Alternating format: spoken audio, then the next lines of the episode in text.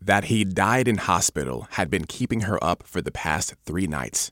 Regret scratched at her like a raccoon trapped in a dumpster, the din of its claws determined to tunnel out.